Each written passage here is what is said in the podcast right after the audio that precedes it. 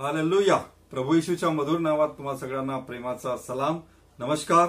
परमेश्वराला धन्यवाद असो आजच्या सुंदर दिवसासाठी जो तुमच्या आणि माझ्या जीवनात त्याने दाखविलेला आहे.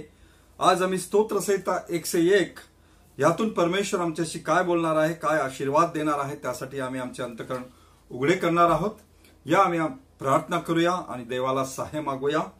परमेश्वरा धन्यवाद देतो तुझ्या अनंत उपकाराबद्दल जे तू आमच्यावरती केलेस. तुझं वचन आमच्या पावलासाठी दिवा मार्गासाठी प्रकाश असा आहे प्रभू. तुझं वचन आम्हाला संजीवित करतं जागृत करतं आशीर्वादित करतं दिशा दाखवतं बाप्पा.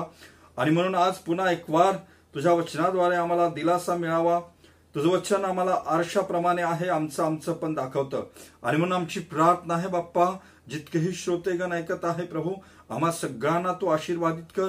आणि प्रत्येकांशी व्यक्तिगतरित्या तू भेट घे. बोल बाप्पा धन्यवाद. पुढील वेळ तुझ्या हातात घे आमच्या जीवनाचा ताबा तुझ्या हाती घे. प्रभू येशूच्या नावात प्रार्थना केली म्हणून तू ऐक आमेन आमेन. बरेचदा असं होते काही चित्रपट चित्रपटामध्ये किंवा काही सिरियल्समध्ये आपण पाहतो जेव्हा गुंडांच्या मागे पोलीस लागतात आणि मग गुंड गुन्हेगाराला जेव्हा पोलीस पकडतात आणि सापडण्याच्या परिस्थितीत ते येतात तेव्हा पोलीस त्यांना वॉर्निंग देतात हँड्सअप म्हणून. तुमचे हात वरती करा म्हणजे तुम्ही सरेंडर करा स्वतःला. प्रतिउत्तराच्या स्वरूपात तुमच्याजवळ असलेलं शस्त्र तुम्ही उपयोगात आणू नका असा त्याचा अर्थ असतो. तुम्ही संपूर्णपणे स्वतःला सरेंडर करा समर्पित करा. असं सांगितलं जातं की हे स्तोत्र अधिपती अधिकारी आणि सत्ताधीश यांच्यासाठी लिहिलेलं आहे. मार्टिन लुथरने हे स्तोत्र स्तोत्रासाठी असं म्हटलेलं आहे सत्ताधाऱ्यांसाठी दाविदाचा आरसा असा सद्बोध त्याने केलेला आहे. स्तोत्रसेता एकशे एक मध्ये स्तोत्रकर्ता दावीज काही बाबतीमध्ये निर्णय घेत आहे निश्चय करीत आहे काही बाबतीमध्ये. त्यानं बऱ्याच ठिकाणी काही वचनामध्ये असं म्हटलेलं आहे मी असं करीन तसं करीन तसं वागीन तसं करीन. आणि मग याचाच अर्थ आहे की तो विशिष्ट गोष्टींसाठी काही निर्णय घेत आहे निश्चय करीत आहे. म्हणजेच तो जीवनाच्या काही क्षेत्रामध्ये स्वतःला तो समर्पित करत आहे. आणि म्हणून आज या ठिकाणी काही कृती दर्शक शब्दातून आम्ही दावीद आम्हाला काय शिकवणार आहे हे ऐकण्यासाठी आम्ही आमचे अंतकरण उघडे करणार आहोत आणि देवाला आम्ही भाव देणार आहोत. म्हणून आज माझं जे बोलण्याचं शीर्षक आहे ते हेच जीवनातील समर्पणाची क्षेत्रे. आमच्या जीवनातील समर्पणाची क्षेत्रे. दाविदाने आपल्या जीवनामधील काही क्षेत्रे देवाला समर्पित केली. काही एरिया असा होता की जे देवाला समर्पित केला. आणि त्या बाबतीत तो काय म्हणतो हे आम्ही शिकूया. पहिली गोष्ट अंतकरणाचं समर्पणाचं क्षेत्र आम्ही पाहतो. स्तोत्रसहिता एकशे एक दोन आणि चार वचनामध्ये त्याचा उल्लेख केलेला आहे. दावीद म्हणतो की मी आपल्या घरी सरळ अंतकरणाने वागेन. आणि मग तो म्हणतो पुढे की हृदयाची कुटिलता मला सोडून जाईल. मी आपल्या घरी सरळ अंतकरणाने वागेल आणि हृदयाची कुटिलता सोडून जाईल अंतकरण कसे असते? वास्तविक रीतीने ह्या ठिकाणी स्पष्ट सांगितलेलं आहे की कुटील. अंतकरण हे कुटील आहे. इरमया सतरा आणि नऊ मध्ये असं म्हटलेलं आहे की हृदय सर्वात कपटी आहे. आणि म्हणून अंदर से कुछ और बाहर से कुछ अशी आमची बरेचदा परिस्थिती असते प्रिय मित्रांनो.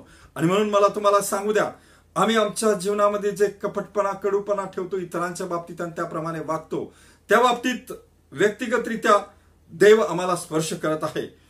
कपटाने याकोबाने एसावाचा ज्येष्ठपणाचा हक्क हिरवून घेतला. एका राजाला दोन मुले होती. मोठा मुलगा फार वाईट जीवन जगायचा व्यसनी होता पत्ते खेळायचा आणि मग समाजामध्ये त्याची प्रतिष्ठा एवढी चांगली नव्हती. लहान मुलगा समाजाला आवडणारा होता समाजासाठी चांगले कार्य करणारा होता. पण नियम असा होता की वडिलाच्या मृत्यूनंतर राजाच्या मृत्यूनंतर मोठ्याला राजा म्हणून निवडून द्यावं. परंतु इथे उलट झालं. लहान मुलगा स्वभावाने कर्तृत्वाने चांगला असल्यामुळे प्रजेनी लहान मुलाला राजा म्हणून निवडून दिलं. पण मोठ्याच्या मनामध्ये कपटवृत्ती आली. त्याने एक पैज लावली आणि सांगितलं लायना भावाला की आपण आपण एक पैज खेळूया घोड्यांची. आणि मग त्या पैजमध्ये त्यांनी ठरवलं की एका निश्चित ठिकाणी त्यांना जायचं होतं पण रस्ते वेगवेगळ्या दिशेने होते अंतर दोन्ही रस्त्यांचं सारखंच होतं. आणि मग त्यांनी त्यांनी ठरवलं की बाबा जो कोणी ज्या निश्चित ठरलेल्या ठिकाणी पहिले पोहोचल त्याला राजाचा हक्क लाभेल. जर लायनाला लहाना राजा झाला आहे तर तो त्याला तो राजपद सरेंडर करेल समर्पित करेल. ठरल्याप्रमाणे दोघांनी पैज मान्य केली आणि निघाले. घोडे घोड्यावर स्वार होऊन निघाले. जोरजोरात जोरजोरात घोडे पळायला लागले. आणि मग दुर्भाग्यवंश अर्ध्या मधामध्ये लाहिण्याला चोरानी गाठलं. आणि त्या चोरानी त्याला बांधलं. आणि मग त्याला त्याला वेगवेगळ्या प्रकारे त्रस्त केलं सतावलं मारपीट पण केली. मग याच्यामध्ये बराच वेळ त्याचा निघून गेला. तितक्या तितक्या त्या दरम्यान मोठा त्या ठिकाणी जाऊन पोहोचला. आणि मग मोठा पोहोचल्यानंतर लहान तिथे जातो आणि ही सर्व हकीकत सांगतो. परंतु त्या ठिकाणी आम्ही पाहतो की ती सर्व ती हकीकत तो मान्य करत नाही. तो सांगतो की जे आपला करार ठरला होता ते ठरला. आणि म्हणून लायनाला ते राजपद सरेंडर करावं लागलं समर्पित करावं लागलं. यामागे मोठ्याचा कपटीपणाचा हेतू हा होता की जे गुंड त्याने ठेवले जे गुंड त्या ठिकाणी लायनाला पकडलेलं होतं ज्या गुंडांनी ते मोठ्या भावानीच त्याची तरतूद केलेली होती. हे राजपद हिरवण्यासाठी अशा प्रकारे कपट मोठ्या भावाने केलं होतं. प्रेमित्रांनो आम्ही आम्ही प्रतिष्ठा मिळवण्यासाठी आम्ही पैसा मिळवण्यासाठी वा इतर गोष्टी मिळवण्यासाठी आम्ही कधी कधी कपटाने दुसऱ्या दुसऱ्यांसंगती वागणूक देतो. परंतु अनेक जीवनाच्या अनेक क्षेत्रामध्ये आमच्या जीवनातून अशा गोष्टी घडून येते. एक दुसऱ्यामध्ये आम्ही कपठाने वागतो. हृदय हे बेमान असतं असं सांगितलेलं आहे. होशे दहा आणि दोन वचनामध्ये इस्रायल लोकांसंबंधी परमेश्वर म्हणतो की त्यांचे हृदय बेमान आहे.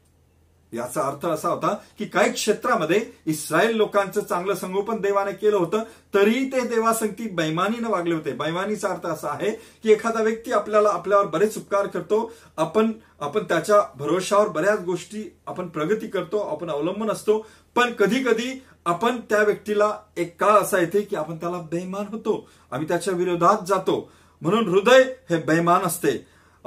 देवाला आवडणारं अंतकरण कसं असावं? ज्याचं आम्ही समर्पण करावं. राजाने देवाला आवडणारं अंतकरणाच्या बाबतीत काही गोष्टी सांगितलेल्या आहेत. आणि मग ज्याचं त्याने समर्पण केलेलं आहे असं सांगितलेलं आहे अंतकरण हे शुद्ध असावं. मतैक शुभवर्तमानाचा आठवा अध्याय पाहिला पाचवा अध्याय आणि आठव्या वचनात असं म्हटलेलं आहे जे अंतकरणाचे शुद्ध ते धन्य कारण ते देवाला पाहतील. आणि म्हणून आम्ही आमच्या अंतकरणाच्या शुद्धतेची प्रचिती देवाला द्यावी प्रिय मित्रांनो. दावीद स्तोत्रसंहिता एकशे एकोणचाळीस तेवीस चोवीसमध्ये आपल्या अंतकरणाला उघड करून झडती देताना प्रचिती देताना असं म्हणतो की हे देवा माझं हृदय जाण मला कसोटीस लावून माझे मनोगत जाण माझ्या ठाई काही दुष्टपणाकडे काही प्रवृत्ती असेल तर परमेश्वरात जाण तू पहा याचा अर्थ हा होता प्रिय बहीण भावानो की वारंवार तो आपल्या आपल्या हृदयाच्या समर्पणासाठी देवापुढे तयार व्हायचा आणि प्रचिती द्यायचा आणि वारंवार आपलं हृदय तो नव्या कर नव करण्यासाठी प्रयत्न करायचा. सत्यतेचं अंतकरण असावं असं सांगितलेलं आहे स्तोत्रसहित एक्कावन्न आणि सहा मध्ये असं म्हटलेलं आहे की पहा अंतर्यामाची सत्यता तुला आवडते. देवाचं वचन सांगतं अंतर्यामाची सत्यता तुला आवडते. देवाला अंतकरणाची सत्यता आवडते प्रियानो.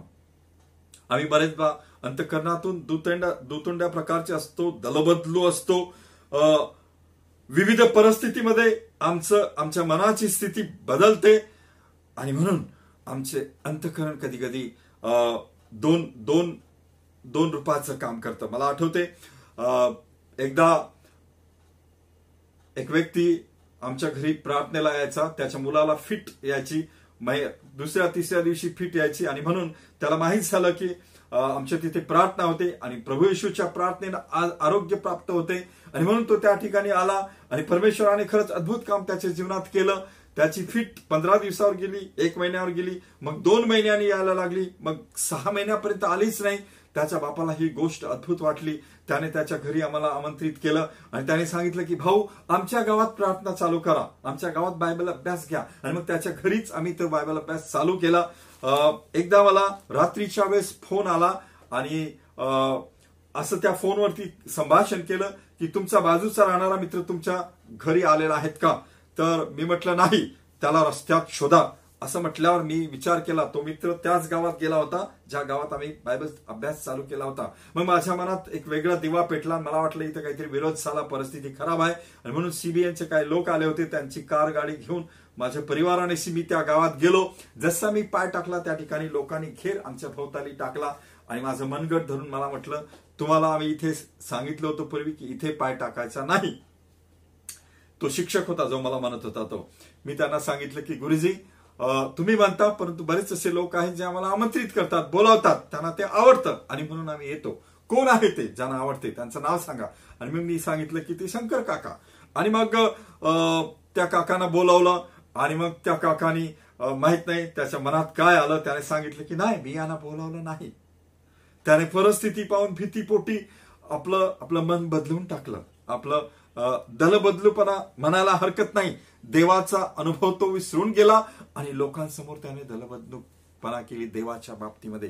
प्रिय मित्रांनो आम्ही आमच्या जीवनाच्या क्षेत्रामध्ये अनेकदा दलबदलूपणा करतो.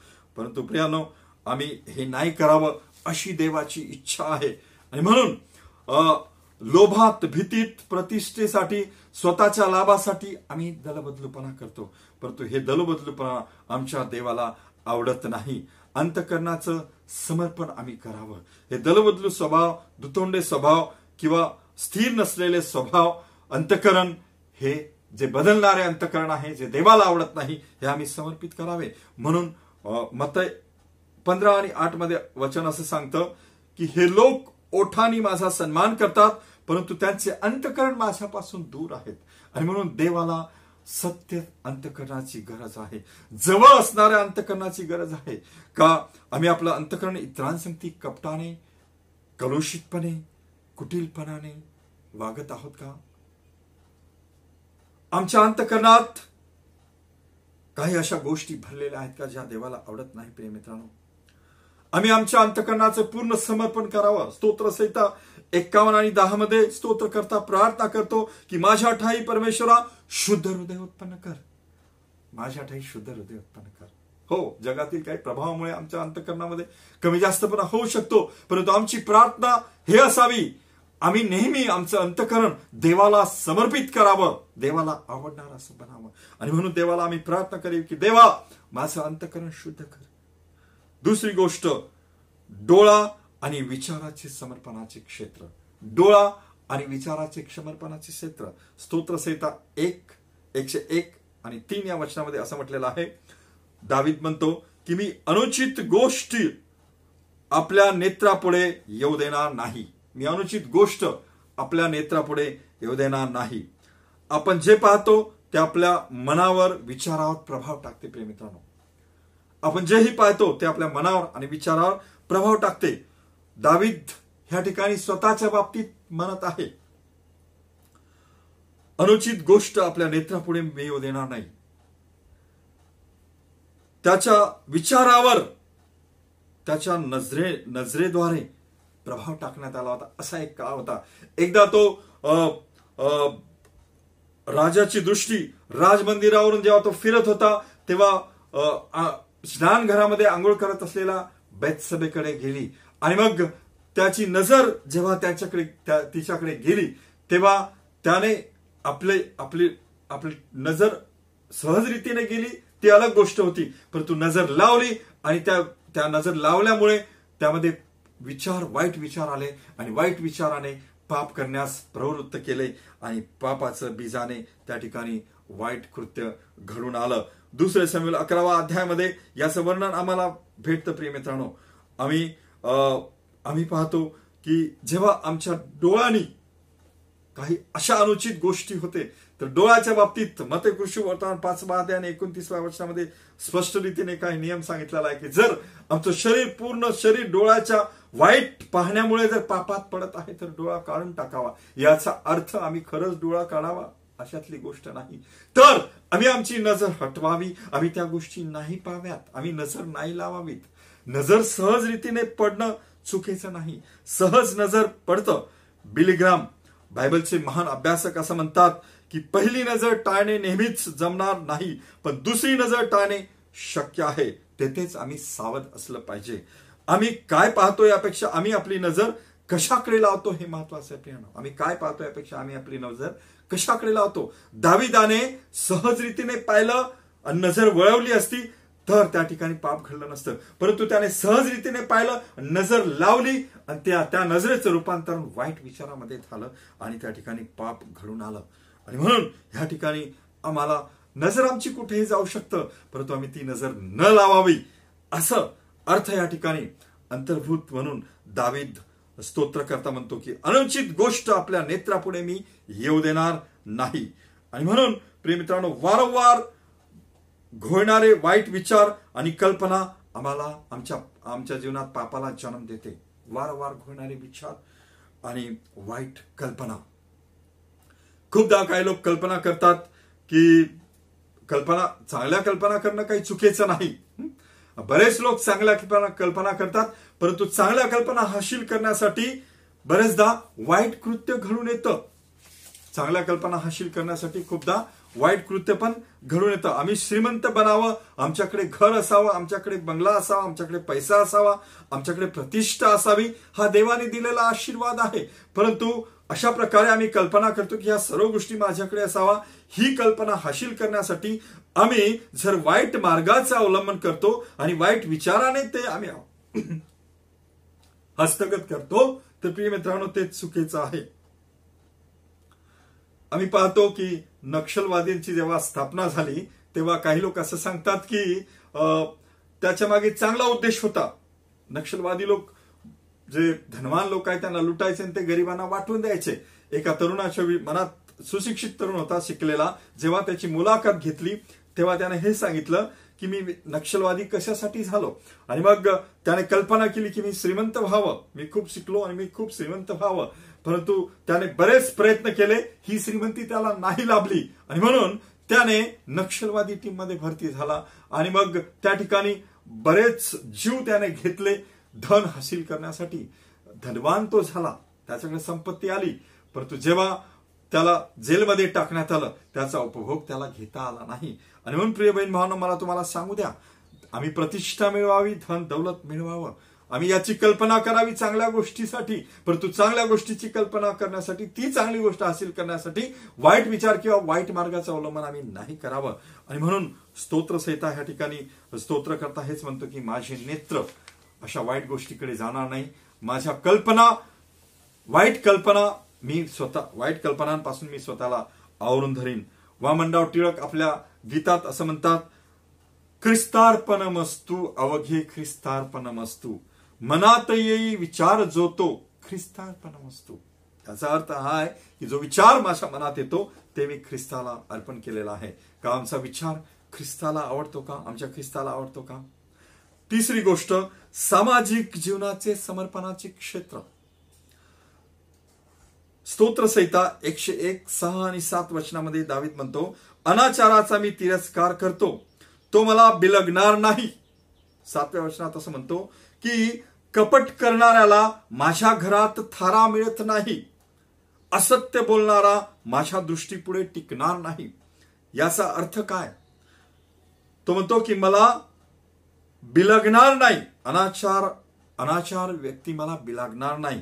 याचा अर्थ वाईट सवासाचा प्रभाव माझ्यावर पडणार नाही. प्रिय मित्रांनो आम्ही ज्या जगात राहतो त्यामध्ये आम्ही आम्ही वाईट आणि चांगल्या लोकांमध्ये राहतो हे काही चूक नाही.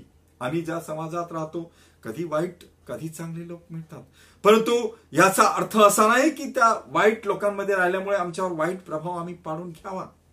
इंग्लिशमध्ये एक अशी म्हण अशी आहे hate the sin but not the sinner पापाचा द्वेष करा परंतु पाप्याचा नका. आम्ही ज्या ज्या पापी समाजात राहतो किंवा आम्ही आम्ही चांगल्या वाईट लोकांमध्ये राहतो तेव्हा वाईट लोकांचा प्रादुर्भाव आमच्यावर पडावा आणि आम्ही वाईट व्हावं अशातला नियम नाही.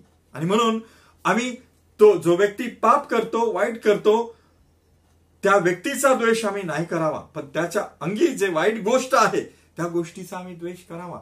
जर आम्ही त्या व्यक्तीचा द्वेष करतो तर आम्ही ख्रिस्तासाठी त्या व्यक्तीला जिंकू शकत नाही. पक्षी आमच्या सभोवताली फिरण्यापासून आम्ही मनाई करू शकत नाही. परंतु जर का आम्ही त्यांना घरट बनवू दिलं तर त्या ठिकाणी ते अंडी देतील आणि पील होईल. हेच याचा अर्थ हेच आहे की समाजाचा प्रभाव आमच्यावरती नाही होत. आणि म्हणून तो म्हणतो की मला ते बिलगणार नाही वाईट गोष्टी. समाजाच्या वाईट गोष्टी मला बिलगणार नाही. आणि म्हणून आम्ही वाईट गोष्टीचा द्वेष करावा अशातली गोष्ट नाही. वाईट गोष्टीचा आम्ही जरूर द्वेष करावा परंतु वाईट व्यक्तीचा आम्ही द्वेष नाही करावा. समाजातील चुकीच्या सल्ल्याचा प्रभाव आमच्यावरती पडतो. खूपदा काही लोक म्हणतात एकदा एक मावशी माझ्याकडे आली आणि म्हणाले की भाऊ भाऊ प्रार्थना करा. माझा मुलगा व्यसनात पडला. वाईट वाईट काम करत आहे आणि तो त्याच्या मित्र वाईट मित्रांसंगती लागून अशा प्रकारे वाईट जीवन जगत आहे. भाऊ त्याचं जीवन फार बिघडलेलं आहे. या बोलण्यावरून माझ्या लक्षात आलं की तो दुसऱ्याच्या संगतीने बिघडला अशी ती मावशी सांगत होती. आणि म्हणून दुसऱ्याची संगत सुटावी किंवा त्याचं जीवन देवाने बदलवावं किंवा ती संगत तुटावी असा तिचा सांगण्याचा अर्थ होता. परंतु प्रिय मित्रांनो मला एवढं सांगू द्या की दुसऱ्याची संगत सुटणे ह्यापेक्षा आम्ही स्वतःला कसं कंट्रोल करू शकतो? आम्ही स्वतःची आध्यात्मिक बेपारवाई करतो. आणि म्हणून अशा गोष्टी आमच्यावर प्रभाव टाकू शकतात. आम्ही स्वतः आध्यात्मिक दृष्टीने तंदुरुस्त असावं. अशा गोष्टी समाजाचा वाईट प्रभाव आमच्यावरती नाही पडावा म्हणून आम्ही आध्यात्मिक दृष्ट्या तंदुरुस्त असावं. अशी अशी ह्या ठिकाणी एक दाविद राजा आम्हाला आमच्या अध्या समाजाचा वाईट प्रभाव नाही पडावा म्हणून त्याचा दुजोरा देत आहे. आणि म्हणून आम्ही ह्या ठिकाणी स्वतः आत्मिक दृष्टीने स्वतःला तंदुरुस्ती करावं. बरेचदा आम्ही कधी कधी स्वतःच्या आत्मिक कमजोरीसाठी आत्मिक स्तर आमचा कमी झाला तर आम्ही समाजाला दोष देतो. मी याच्या संगती राहिलो आणि म्हणून मी खराब झालो. मी त्याच्या संगती राहिलो म्हणून मी व्यसनात पडलो. असं नाही प्रिय मित्रांनो. आम्ही आम्ही आम्हाला खरं आणि खोटं ह्या गोष्टी आम्हाला कळतं. आम्ही देवाची लेकरं आहो आणि म्हणून वाईट आणि चांगलं हे गोष्टी पण आम्हाला कळतं. म्हणून गीत करता म्हणतो की मी कुठेही कसाही असो ख्रिस्त माझ्यामध्ये तो दिसो. मी कोणत्याही ठिकाणी असलो तरी ख्रिस्तच माझ्या द्वारे दिसावा. मी त्याच्या सहवासात राहावं. दावीत स्तोत्रसहिता पाच आणि तीन मध्ये असं म्हणतो की हे परमेश्वरा प्रत्येक तू माझी वाणी ऐकतोस. सकाळी मी प्रार्थना व्यवस्थित रचून तुला सादर करीन. याचा अर्थ दावीद ज्या ठिकाणी राहायचा ते परिस्थिती एवढी ठीक नव्हती. धार्मिक सराउंडिंग नव्हतं त्या ठिकाणचं. पण तरीही तो स्वतःला रोज आत्मिक शिस्तीमुळे देवाच्या सहवास राहिल्या सहवासात राहिल्यामुळे आपली धार्मिक स्थिती तो तंदुरुस्त ठेवत आहे. आणि म्हणून समाजाचा कोणताच प्रभाव त्याच्यावर पडत नाही. आणि म्हणून सामाजिक दृष्टीने दावीद राजा स्वतःला समर्पित करत आहे. तो म्हणत आहे की मी ज्या समाजात राहतो त्या समाजाचा वाईट प्रभाव माझ्यावरती मी पडू देणार नाही. तिरस्कार करेल असं म्हटलं परंतु आजच्या संदर्भामध्ये आम्ही तिरस्कार करून जमणार नाही. परंतु दुसरी गोष्ट तो म्हणतो की ते मला बिलगणार नाही. वाईट गोष्टी मला वाईट मित्र मला वाईट समाज मला बिलगणार नाही. याचा अर्थ त्यांच्या वाईट गोष्टीचा प्रभाव माझ्यावरती पडणार नाही. आज आम्हाला विचार विचार करायचा आहे. का आम्ही वाईट गोष्टीच्या प्रभावाखाली दबलेला आहोत काय? आई वडील आध्यात्मिक बेपरवाईचा बेपरवाई आईवडिलांच्या आध्यात्मिक बेपरवाईमुळे कधी कधी लेकरांच्या जीवनामध्ये तसे संस्कार पडतात. प्रेमित्रांनो बरेच संस्कार लेकरू आपल्या कुटुंबातून शिकतं. आणि म्हणून माझी विनंती आहे जे प्रभूमध्ये वाढत असलेले आई वडील आहेत त्यांनी नियमित आपली आत्मिक स्थिती आत्मिक संस्कार आपल्या लेकरांवरती पाडले. आपलं आपलं व्यक्तिगत नातं देवासंगती ठेवलं. पारिवारिक प्रार्थना नियमितपणे झाली. तर त्या ठिकाणी आम्ही आमच्या लेखनाच्या आत्मिक स्थितीला मजबूत करू शकतो. आणि म्हणून त्याच्याकडे आम्ही बेपरवाही नाही करावी. जेणेकरून समाजाचा वाईट परिणाम आमच्यावरती पडणार नाही आमच्या लेकरांवरती पडणार नाही. समाजातील वाईट गोष्टीचा प्रभाव आमच्यावर पडत आहेत का? का मी समाजातील वाईट सल्ल्याच्या आहारी मी जात आहेत का? कधी कधी वाईट सल्ल्याचा प्रभाव पण आमच्यावर पडतो प्रिय मित्रांनो. बघा कोणी म्हणतात की त्याने तसं सांगितलं म्हणून ते मी केलं. कोणी कोणी जगामध्ये कोणी चांगले सल्ले देतात कोणी वाईट सल्ले देतात. परंतु आम्ही देवाची लेकरं आम्हाला कळतं कोणता चांगला सल्ला आहे कोणता वाईट सल्ला आहे. आणि म्हणून आम्ही चांगल्या सल्ल्याला अवलंबन चांगल्या सल्ल्याचं अवलंबन करावं. आम्ही पाहतो जेव्हा बालाक राजाने बालामाला आज्ञा दिली की इस्रायल लोकांना तू शाप दे. परंतु त्याने स्पष्टपणे सांगितलं बालामाने की मी देवाने मला त्यांना आशीर्वाद देण्यासाठी सांगितलेला आहे. आणि म्हणून मी त्यांना शाप देणार नाही. मी त्यांना शाप देणार नाही. मी त्यांना आशीर्वादच देईल. आणि म्हणून गणना याच्या तेवीसव्या अध्यायामध्ये त्याचं वर्णन केलेलं आहे प्रियानो. या ठिकाणी आम्ही पाहिलं की सामाजिक जीवनाचं समर्पण हे आम्ही आमचं कसं आहे? आम्ही का समाजाला दोष देत आहेत का? आमच्या वाईट वृत्तीविषयी? जर असा प्रभाव आमच्या जीवनात पडत आहे तर शेवटची गोष्ट भाषण आणि बोलण्याच्या बाबतीत त्याचं समर्पण होतं. स्तोत्रसेता एकशे एक आणि पाच मध्ये असं म्हणतो स्तोत्र करता आपला शेजार शेजाऱ्याच्या गुप्तपणे चहाडी करण्याचा मी विध्वंस करीन. याचा अर्थ हा होता की मी शेजाऱ्याची निंदा नालस्ती चहाडी करणार नाही. मी त्याचा विध्वंस करीन. मी माझ्या जीवनात त्याला थारा देणार नाही. एकदा असं झालं की दोन मैत्रिणी आपापसात एका तिसऱ्या मैत्रिणीविषयी बोलत होते. आणि मग तिने बऱ्याच त्यांच्या विरोधामध्ये निंदा नालीस ती आपापसात केली. आणि मग ती गुपित राव म्हणून सांगितलं की तू कोणाला सांगू नको लक्षात ठेव. ही गोष्ट आपल्यापुरतीच मर्यादित ठेव. आणि मग ह्या दोघींची गोष्ट एक तिसऱ्या ह्या दोघींपैकी पुन्हा तिची मैत्रीण होती. तिने तिसऱ्या आपल्या मैत्रिणी संगती संभाषण केलं त्याच्यामध्ये हीच चर्चा केली आणि तिने सांगितलं त्याच मैत्रिणीविषयी सांगितलं. तिचं नाव पण त्या ठिकाणी तिने उल्लेख केलं आणि मग तिने सांगितलं शेवटी की ही गोष्ट आपल्या दोघांमध्येच ठेव तिसऱ्या माणसाला सांगू नको. परत त्या त्या मैत्रिणीने अधिक तिच्या मैत्रिणी संगती जेव्हा संभाषण केलं तेव्हा तिला राहवलं नाही आणि तिने त्या त्या मैत्रिणीविषयी सांगितलं आणि मग त्या ठिकाणी तिने शेवटी असं सांगितलं की ही आपल्यापुरतीच ठेव अधिक दुसऱ्या कोणाला सांगू नको. त्या तिसऱ्या चौथ्या मैत्रिणीचं तिसरी अधिक पाचवी मैत्रीण होती तिने तिला सांगितलं आणि सांगितलं की ही गोष्ट आपल्यापुरतीच ठेव. दुर्भाग्यवंश ज्या मुलीविषयी तिने निंदा नानस्ती केल्या होत्या आपापसात या सगळ्यांनी त्याच मुली संगती नाव विसरल्यामुळे कम्युनिकेशन गॅप झाल्यामुळे नाव विसरली आणि मग त्याच मुली संगती अनोळखीपणाने त्याच मुली संगती अशा गोष्टी सांगण्यात आल्या. तीच मुलगी होती जिच्या बाबतीत चुलग्या चुगल्या करण्यात आल्या होत्या चाळी करण्यात आल्या होती. शेवटी ती सापडली. निंदा नालीस ती याचा अर्थ असा आहे की प्रियानो आम्हाला समजतं निंदा काय आहे चुगली काय चहाडी काय आमच्या देवाला निंदा नालीस ती आवडत नाही. क्रोध असत्य भाषण बडाई मारणे. खूपदा काही लोक बडाई मारतात. आपल्या शिक्षणाची प्रतिष्ठा आपलं आपल्या आपल्याकडे असणारी पगाराची प्रतिष्ठा. कधी कधी तर असं पण मी पाहतो की जेव्हा मुलगा मुलगीला बघायला जातं तेव्हा कधी कधी खोट्या गोष्टी सांगण्यात येतं. त्याचं शिक्षण पण ते नसतं पण सांगण्यात येतं. पगार वाढून सांगण्यात येतो. त्याच्या प्रतिष्ठेच्या बाबतीत सांगण्यात येतं. काय सत्य आहे काय खो काय खोटं आहे ह्यापेक्षा आम्ही बडाया न माराव्यात असं सांगितलेलं आहे. आणि म्हणून इपिस्कारास पत्राचा चौथा अध्याय एकोणतीसव्या वचनात असं म्हटलेलं आहे. पॉल म्हणतो की तुमच्या मुखातून कसलेच कुंजके भाषण नको निघायला नको. पण गरजेप्रमाणे उन्नती करता जे चांगले तेच मात्र निखो यासाठी की त्याने करून ऐकणाऱ्या चे कृपादान ऐकणाऱ्यांना कृपादान प्राप्त व्हावे. आणि म्हणून का आमचे बोलणे जीप देवाला समर्पित आहेत काय? का मी इतरांची चुगली चहाडी करत आहेत काय? आमच्या बोलण्यात बडाया असत्यपणा आहेत काय? आम्ही पाहिलं प्रिय मित्रांनो की दाविदाने विविध क्षेत्रामध्ये आपल्या मनाचं अंतकरणाचं समर्पण केलं. आपल्या अंतकरणाचं समर्पण केलं सामाजिक जीवनाचं समर्पण केलं आपले आपले भाषण आपल्या शब्दाचं समर्पण केलं आपले विचार आणि कल्पनाचं त्याने समर्पण केलं.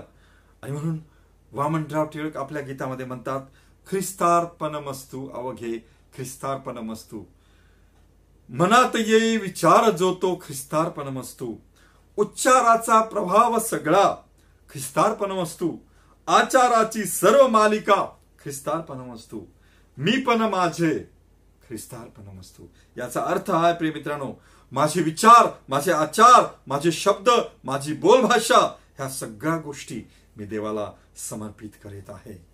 आम्ही पुन्हा एक वार आमची दृष्टी त्या देवाकडे लावूया जे सुंदर जीवन परमेश्वराने आम्हाला दिलेलं आहे प्रिय मित्रांनो.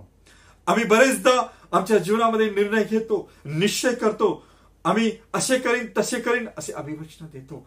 परंतु प्रिय मित्रांनो ज्या देवाच्या उपस्थितीत आम्ही ते करत आहे का ते निर्णय ते निश्चय ते समर्पण देवाला आवडत आहेत का?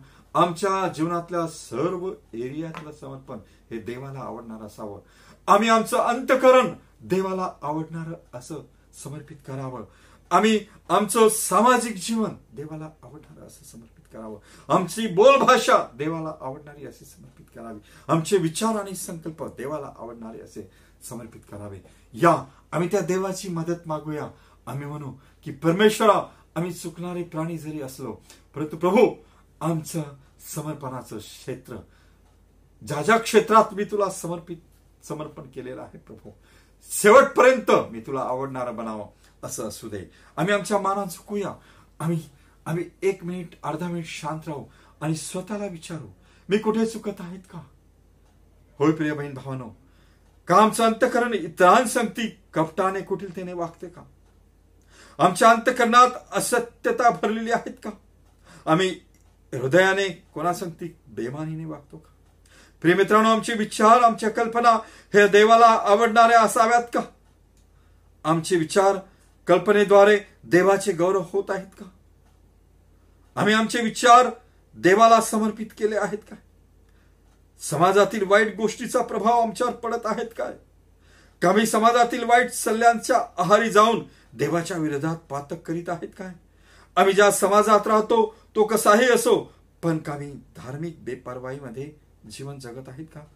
का आमचं गृहजीवन देवाला समर्पित आहेत का? देवाला आवडणार आहे का? का मी आमचे बोलणे जीभ देवाला समर्पित केलेली आहे. का मी इतरांची चुगली चाहणी निंदा लानिस्ती करून देवाचा देवाला दुखवित आहे. आमच्या बोलण्यात बडाया असत्यपणा दुतोंडीपणा आहेत का? जर नाही तर चांगली गोष्ट आहे. जर आहे तर पुन्हा एक वार ह्या सर्व एरियामध्ये आम्ही स्वतःला समर्पित करूया. स्वर्गातील धन्यवादी देवा तू म्हटलेला आहे की मी जसा पवित्र आहे तुम्ही तसे पवित्र असा. प्रभू इथपर्यंत तर आम्ही मानव या नात्याने होऊ शकत नाही. परंतु प्रभू आम्ही दयेची याचना करतो परमेश्वरा. प्रभू दावीद चुकला आपल्या जीवनामध्ये. परंतु जेव्हा त्याने पश्चात पस्तावा केला आणि आपलं जीवन तुला जेव्हा समर्पित केलं आपलं अंतकरण त्याने समर्पित केलं आपलं गृहित गृह जीवन त्याने समर्पित केलं आपले बोल भाषा त्याने समर्पित केली आपले आचार विचार कल्पना त्याने समर्पित केल्या. हे प्रभू आज जितकेही श्रोतेगण ऐकत आहे प्रभू जर आम्ही विचाराने आचाराने भाषणाने बोलण्याने आणि प्रभू आमच्या कर्माने अधिक कोणत्या क्षेत्राद्वारे सामाजिक जीवनाच्या बाबतीत अधिक कोणत्या गोष्टीने आम्ही तुला दुखवलेलं आहेत का?